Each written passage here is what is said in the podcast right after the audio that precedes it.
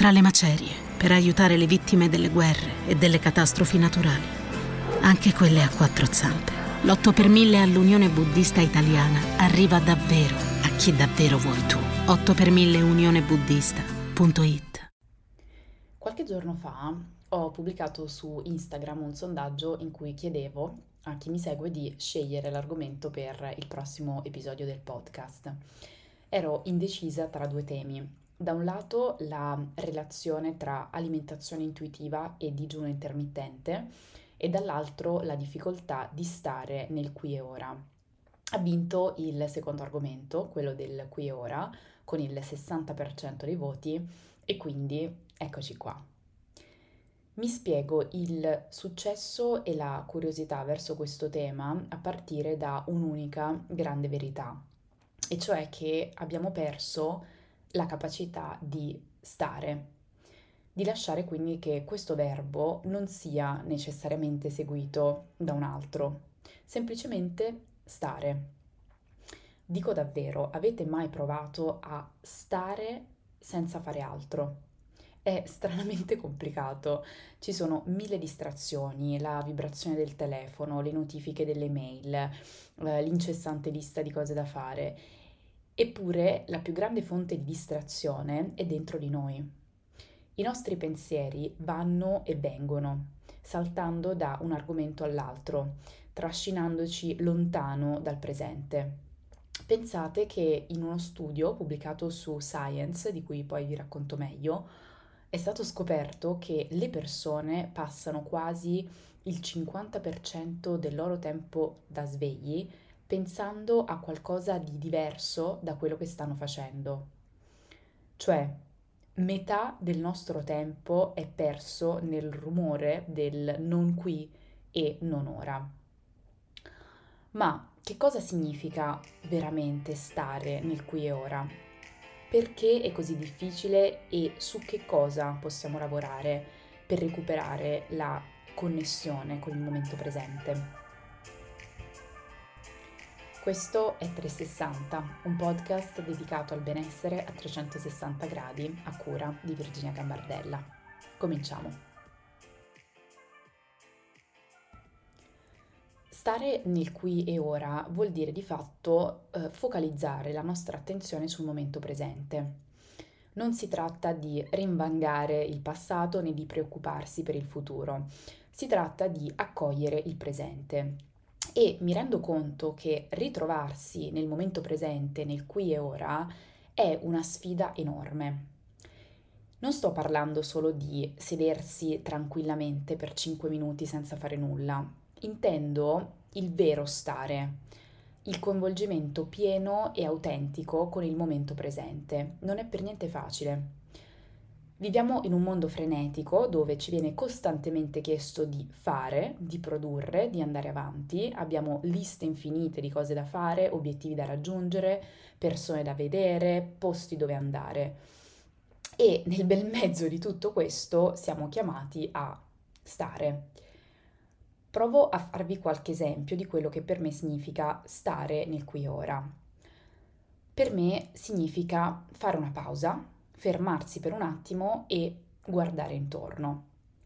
Sentire il vento sulla pelle, il sole sul viso, ascoltare i suoni della città, le risate dei bambini, il cinguettio degli uccelli. Significa sentire il profumo del caffè, il gusto del cibo, notare i colori, le forme, i movimenti. Significa essere consapevoli dei propri pensieri, delle proprie emozioni non giudicare, non analizzare, solo notare. E più ci penso e più stare per me ha qualcosa a che vedere con il prestare attenzione. Prestare attenzione ai sapori, ai rumori, prestare attenzione a dove siamo, a con chi siamo e alle emozioni che proviamo. Nel nostro mondo frenetico queste semplici gioie della vita sembrano sempre più lontane. Le distrazioni sono ovunque, quindi viviamo in un'epoca di notifiche incessanti, di, di, flussi di informazioni inarrestabili, di interazioni che ci tengono costantemente connessi ma magari ancora più distanti. E a rendere più complicate le cose è però il fatto che, come dicevo prima, le distrazioni non sono solo esterne. Anche la nostra mente è una grande fonte di distrazione. Noi passiamo il nostro tempo a rimuginare sul passato, a preoccuparci per il futuro, ad immaginare scenari che probabilmente non accadranno mai. E questo stato di pensiero errante, come viene chiamato nella ricerca psicologica, ci allontana dal qui e ora. Questa incapacità di godermi il momento presente e lasciare che i pensieri prendano così tanto spazio è anche uno dei motivi per cui io mi sono interessata alla pratica della mindfulness e ho cominciato a meditare. Ricordo proprio con chiarezza il momento in cui ho deciso di dover fare qualcosa per porre fine a quella che io chiamo una spirale dissociativa. Ero mm, in vacanza con Lorenzo, probabilmente si sarà trattato di circa due anni fa ormai, e mi sono resa conto che invece di godermi quei momenti passati insieme, invece di succhiare tutta la linfa vitale che sprigionavano le esperienze uniche che stavamo facendo, io con la mente ero altrove. Ero già proiettata a qualche settimana in avanti cercando di barcamenarmi tra i miei impegni, di capire come avrei fatto con il lavoro. Mi sono detta che quello era un prezzo troppo caro da pagare, perché di fatto stavo vivendo a metà. Ero fisicamente presente, ma mentalmente assente. E questo ruminare continuo, questo sentirmi schiacciata dal peso dei miei stessi pensieri, mi stava impedendo di assaporare momenti che non avrei mai più vissuto. E in più avevo anche questa tendenza spesso a dimenticarmi di aver fatto determinate cose. Cioè non me lo ricordavo perché non c'ero effettivamente mentre le facevo. Ed è stato quindi in uno di quei momenti che mi sono detta che avrei voluto acquisire o almeno investire nell'acquisizione di una rarissima capacità di godermi appieno il presente e di lasciare fluire i pensieri che mi distolgono da esso e non lasciarmi sopraffare. Quindi, perché tutto questo parlare del qui e ora? Perché è così importante? Che cos'è che perdiamo quando ci lasciamo distrarre dal presente? Io penso che quando non siamo nel qui e ora, è come se perdessimo un po' il contatto con la vita stessa. La vita, dopo tutto, si svolge nel presente, non nel passato, non nel futuro, ma qui e ora. Quando siamo distratti, quando la nostra mente vaga, quando siamo troppo impegnati a fare per fermarci e stare, perdiamo l'opportunità di vivere pienamente. Stare nel qui ora ci permette di entrare in contatto con noi stessi, con gli altri e con il mondo intorno a noi. Ci permette di notare le piccole gioie della vita, i momenti di bellezza, i tocchi di gentilezza. Ci permette di apprezzare quello che abbiamo invece di concentrarci su quello che ci manca. Quindi ci permette di vivere più pienamente, più intensamente, più autenticamente. Noi viviamo in una società ossessionata dal fare, poche scuse, lo sappiamo. Siamo costantemente sotto pressione per essere produttivi, per raggiungere obiettivi, per avanzare. Ma in tutto questo fare ci dimentichiamo di stare. Che cos'è il fare? È azione, movimento, attività. È importante, certo, eh, ci permette di raggiungere i nostri obiettivi, di prendere cura di noi stessi, degli altri e di fare la differenza nel mondo. Ma il fare non è tutto, non è eh, l'unico modo di vivere. Esiste un'altra modalità di esistenza altrettanto importante, ma spesso trascurata, ed è lo stare. Che cos'è lo stare? Lo stare è il silenzio, è la quiete, è la pace, è il notare il sentire, il percepire, è il connettersi con il momento presente, con il qui e ora. è il vivere pienamente. Il fare e lo stare non sono in contraddizione. Non è una questione di scegliere l'uno o l'altro, piuttosto è una questione di equilibrio. Direi che abbiamo bisogno di entrambi. Abbiamo bisogno del fare per agire nel mondo e dello stare per connetterci con la vita. Abbiamo bisogno del fare per realizzare i nostri obiettivi e dello stare per apprezzare il viaggio.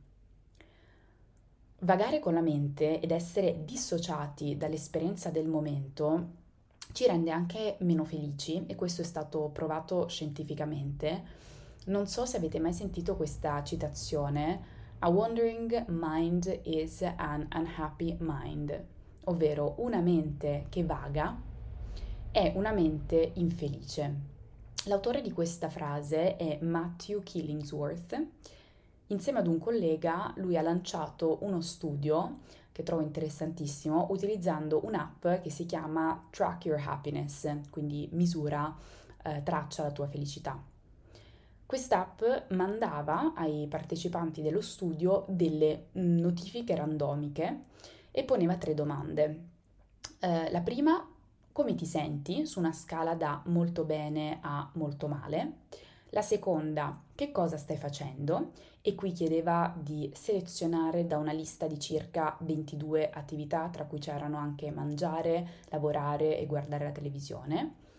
E poi c'era una domanda sul vagare della mente, cioè stai pensando ad altro rispetto a quello che stai facendo in questo momento?